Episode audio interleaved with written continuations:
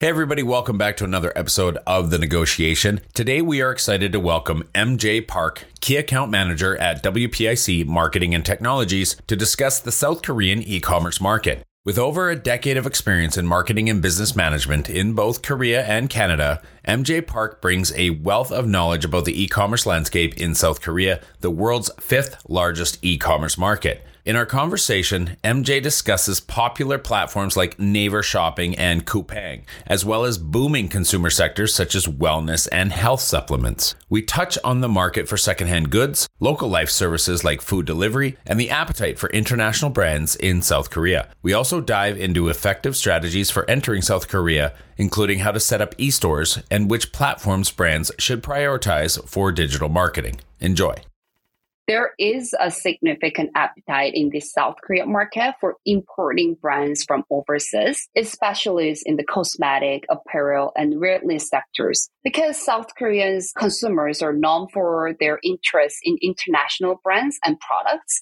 and that the demand for imported brands is driven by factors such as the desire for variety, unique offerings, and the perception of the quality association with the foreign products. So as a result, many international brands have successfully entered the South Korean market and gained popularity among consumers. Home to over 4 billion people, the Asia Pacific region boasts one of the most powerful consumer markets on the planet. Not only is it home to half of the world's under 30 population, but it's also home to more than half the world's internet users. It's a market that no globally minded organization should ignore. But entering markets like China, Japan, or Southeast Asia is no easy task. Just ask the likes of Microsoft, Google, Uber, and Facebook.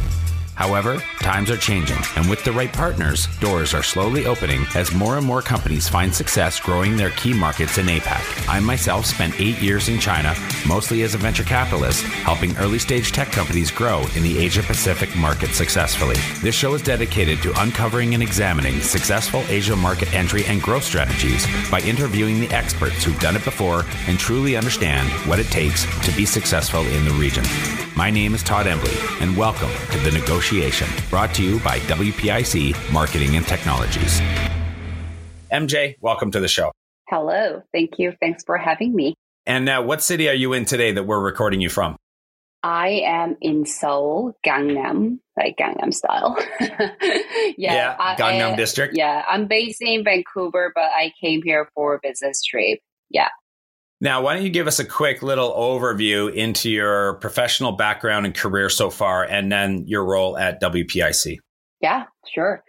Um, yeah, so I've, I've been in marketing and like business management for over 10 years in both Korea and Canada as a global marketer. Sometimes I work as a CMO and director for several consumer facing companies. And I feel like my passion was always lies in marketing and bridging markets, especially Korea and the West or global. And then I possess a deep understanding of both countries and their respective markets.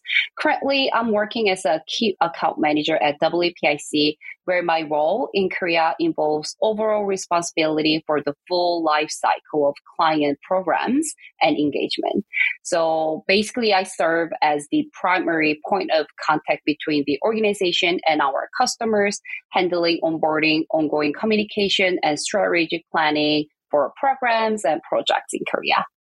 Let's get a quick overview of the e commerce platforms that are relevant and prevalent in South Korea. Maybe talk about which ones they are, what are the distinguishing features of each platform, and how you might compare or not compare each of them to the Western platforms like Amazon or Shopify.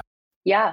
So I'm happy to explain this because uh, even though like Korea is like fifth uh, e-commerce market, people don't really know about you know like what platform we use the most. So in South Korea, there are various e-commerce platforms operating actively. This include um, platforms such as Naver Shopping, Coupang, 11th Street, Gmarket and auction. But I will say Naver and Coupang is the like or the biggest one. So each of these platforms is B2C oriented targeting the final consumer and they boost significant awareness in a wide range of sellers and product categories. Naver Shopping and Coupang are the largest platforms with the highest market share and the most extensive product range. So many people use that, uh, use them, and Coupang in particular is known for its strong logistics system called Rocket Delivery. So basically, you order today, like tonight, then you will get the product tomorrow morning at, in, in front of your door. So people are very used to get something very quickly. Um, yeah, and then additionally, there are various other options like Naver Smart Store, Instagram, and Kakao Talk, which serve as social media shopping platforms where diverse sellers engage in commerce activities. So you can say Google is a Naver is kind of Korean Google, and then uh, Coupang is Shopify kind of thing. Yeah, you can compare like this way. Yeah. Now, I know you just came back from a business trip to China. So, what about comparing those to the Chinese platforms like Tmall or even Douyin? First of all, it was really, really good to see like how China's e-commerce and growth. It was fantastic. I feel like I learned so much. Um, but yeah, so I will say it's kind of hard to compare exactly. There are no perfect comparison between platforms, but Coupang and Tmall are as close to comparable as there is. So Tmall offers a wide range of the products, including fashion, electronics, cosmetics, and more. So it's known for hosting flagship stores of well-known brands. And then Coupang is similar. So Coupang offers a diverse array uh, of products, including groceries, electronics, beauty products, of course, and services like food delivery too. It is known for its consumer centric approach and fast delivery services. Um, also, Tmall has a global presence and caters of both Chinese and international uh, customers, allowing foreign brands to access to Chinese market.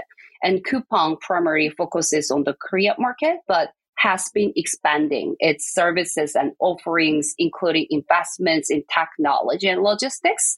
So I will say like China, Chinese e-commerce, they're opening up. Uh, they already open up to foreign companies a lot, but Korea, Coupang and neighbors like they're opening up to foreign companies very quickly nowadays. And Douyin is definitely a unique shopping platform in China, I think. However, um, Koreans use TikTok as one of the social media platforms, but not for shopping yet. I hope we can, you know, like it could be for shopping platform, but not yet. And then Naver is um, kind of search engine and plays a key role in trend settings. This is similar to how to Little Red Book operates in China, but the Naver shopping channel is much more mature, I think. Interesting. Okay. Okay. Thanks for breaking that down. I appreciate that. Let's talk about some of the hottest consumer sectors then. So, what are the hottest consumer sectors in South Korea? For example, the wellness and vitamin sector booming in China, as you may have witnessed while you were there. Are there similar trends happening in South Korea right now? Yeah, sure. I think it's like after COVID, the wellness and health supplement sector is definitely booming in Korea too. I believe in that is kind of happening all over the world.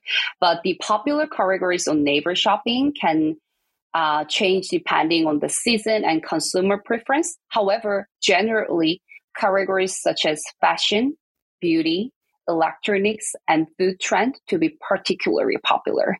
And on Coupang, the most popular categories are diverse, but typically home goods, food, fashion, and accessories, and electronics, and among the most popular.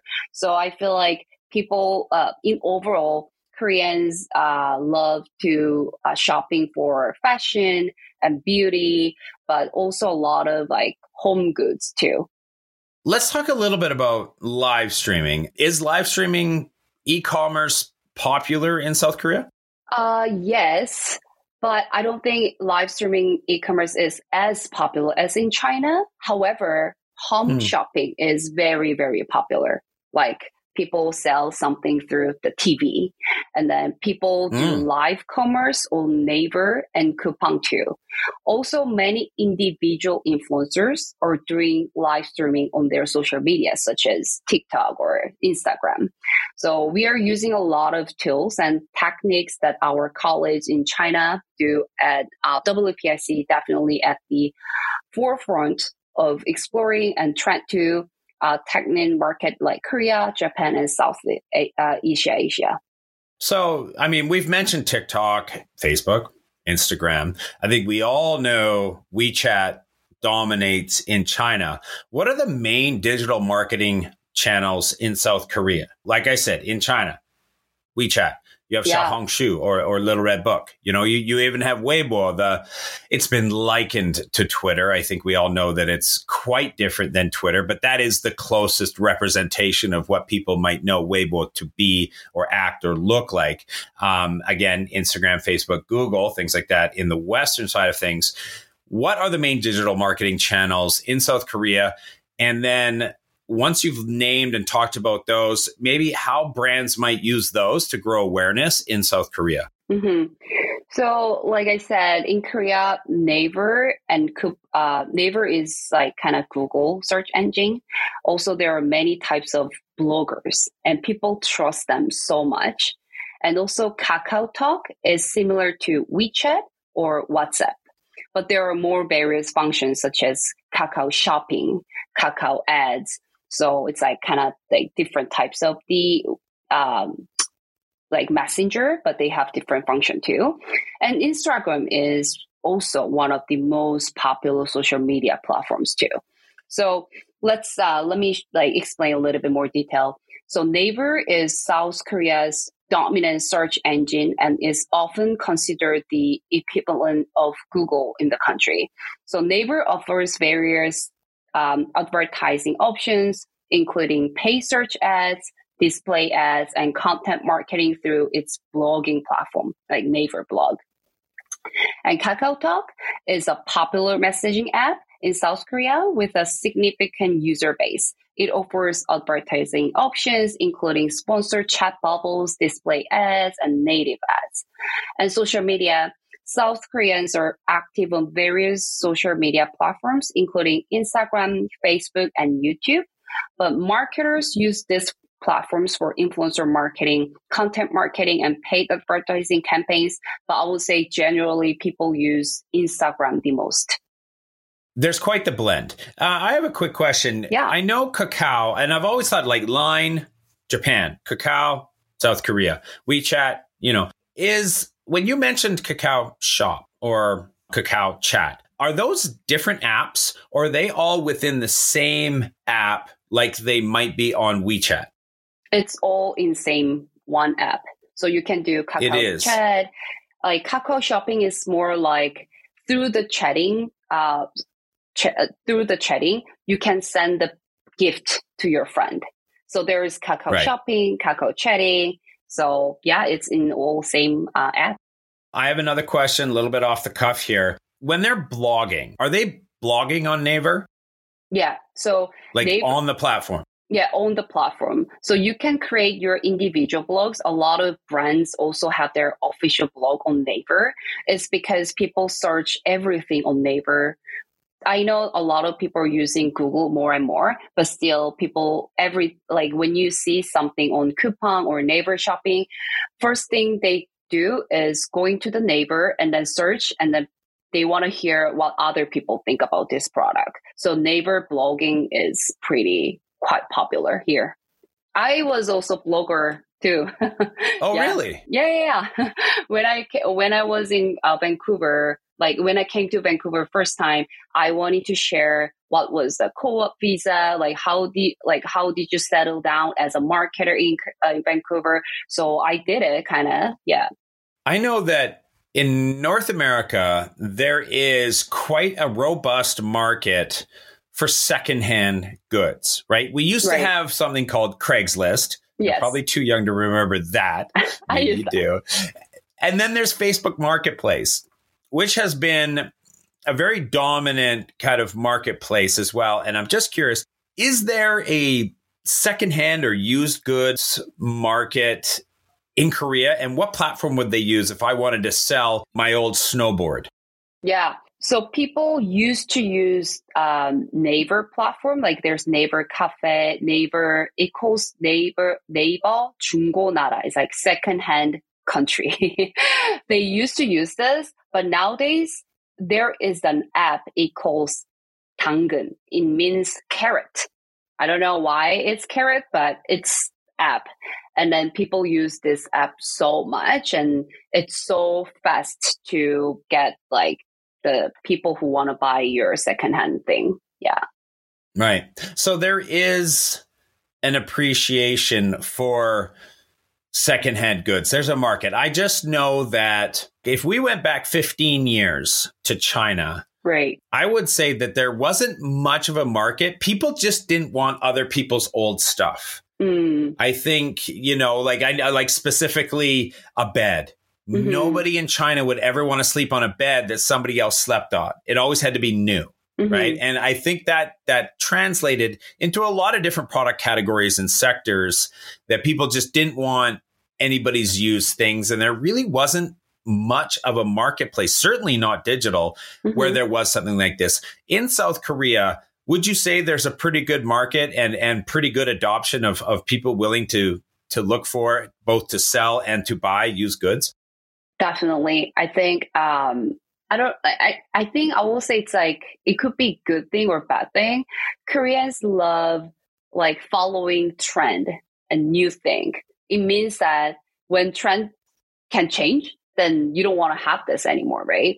And then some people still want to have like old trend because some people are always following the new trend and some people always following a like second like dip, uh, following the trend. So yeah, it's it's really really popular and then especially I think like baby stuff like cuz babies growing so fast so they you they buy it and then they sell it. So yeah, they use a lot and electronics too and like what you said, like snowboarding. We we don't do snowboarding here, but like skateboard or bicycle. Yeah, I think it's like pretty huge market.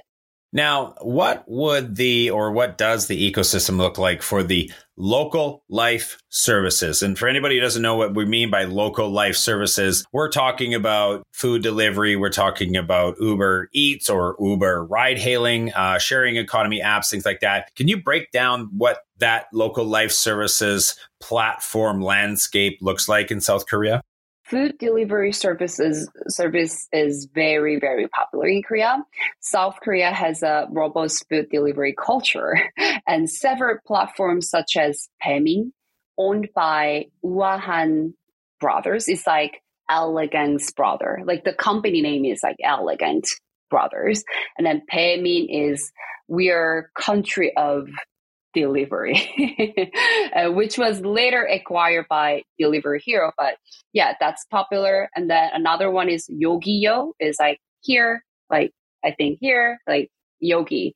And Coupang Eats is kind of Uber Eats, but it's not that popular. I think it's going to be popular, uh, dominate the space. So these platforms allow users to order food from local restaurants and have it delivered to their doorstep. Like one day I remember that I went to Han River. I just order like fried chicken at 3 a.m. and then it comes to right away. so it's pretty popular. Um, and another one is grocery delivery service. Platforms like Market Kurly, this is very trendy uh, market uh, app currently, and Coupang Fresh offer online grocery shopping and fast delivery of fresh produce and other household essentials. This sector has seen significant growth, especially during the COVID like pandemic. Yeah. That's what I was going to assume. And I, I mean, I, I would say that at this point, we are somewhat COVID exhausted, especially right. on the podcast. We've always asked and talked about it. So I think as much as I, I feel like there's more to say there on how COVID impacted the market there, I feel like I kind of want to walk away from that and, and maybe we'll just start to put those questions to bed, hopefully for, for the future of the podcast. Can you maybe break down a little bit about how people get around in South Korea. I mean, you know, when we talk about Southeast Asia, it's all about, you know, the Vespas and the mopeds and the scooters and stuff like that. We know that China has a high speed rail to get from city to city. I know that there's a, a burgeoning car culture you know uh, that that's growing up, especially around electric vehicles and whatnot. Or people might just be skateboarding around or taking local transportation. Can you tell us a little bit about the best ways and most popular ways to get around when people are going to work or to school or to play on the weekends? How they get around in South Korea? Sure, I will say that I highly recommend to use Subway, and then Subway is just everywhere and then like we don't we don't uh I don't think people use the uh, bicycles or like skateboard that much as like in China or Southeast Asia. Subway is the most popular, and then it goes like literally everywhere. So some even people who have the cars, they when do when they go to office or doing commuting, they don't drive because of traffic. And then when you do subway, it's like really safe, clean, cheap. So I this is the best way to like go around in uh, Korea. Korea has a lot of homegrown success in brands domestically. I know that it's successfully exporting its strong consumer brands around cosmetics, apparel, the wellness sector. Okay. Is there an appetite and is there room in the market there for importing brands from overseas into the sectors where domestic product brands do well? Is there still an appetite for international brands? And then is there just generally an appetite for international and importing brands from overseas for other sectors as well? Mm-hmm. Yes. Uh, I'm happy to answer this because I also got a lot of questions, like very similar questions from my clients too. There is a significant appetite in the South Korea market for importing brands from overseas, especially in the cosmetic, apparel, and wellness sectors. Because South Koreans consume, uh, consumers are known for their interest in international brands and products, and that the demand for imported brands is driven by factors such as the desire for va- uh, variety, unique offerings, and the perception of the quality association with the foreign products.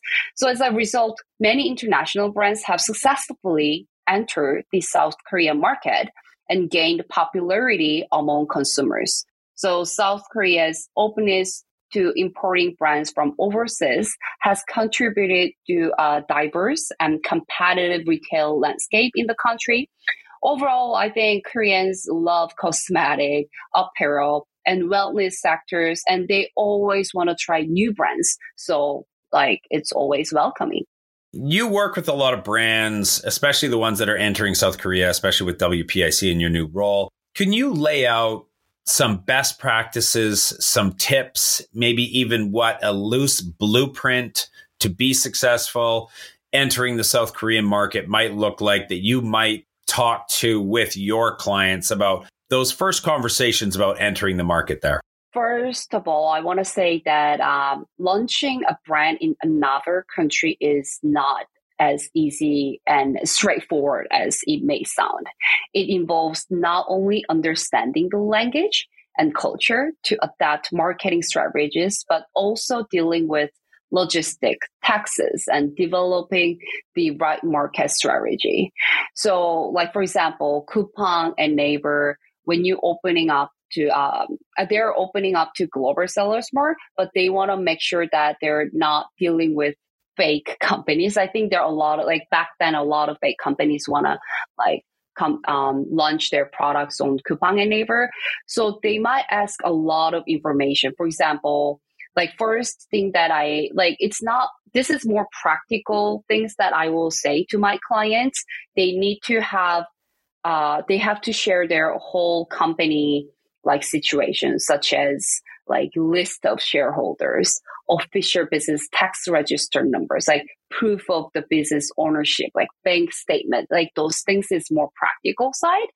And then the tips tips um, that I want to give to my clients is that Korea and China and Japan, Southeast Asia, as a I don't know, like maybe North American or European maybe it will look pretty similar. Right? Like when I came to Vancouver first time, I couldn't really distinguish what Spanish or Portuguese. Oh, like Brazil, like Spanish are pretty similar. But China, Japan, South Asia, Korea, we all have different language and very different culture. So it's it's good to know that it's very different and then getting to know more their culture. Like I will say just watch some Korean movie or Korean like drama and then you will get to know about like what people like and then their culture. So yeah, then this kind of things that I, I, I want to give the, uh, for tips.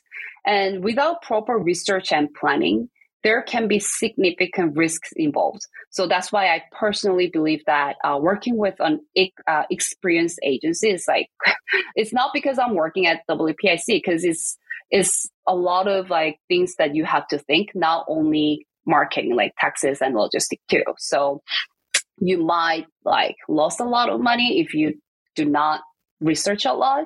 So yeah, so WPIC can help with the setting up, launching the product list, and localization too, right? Brand and copywriting stuff.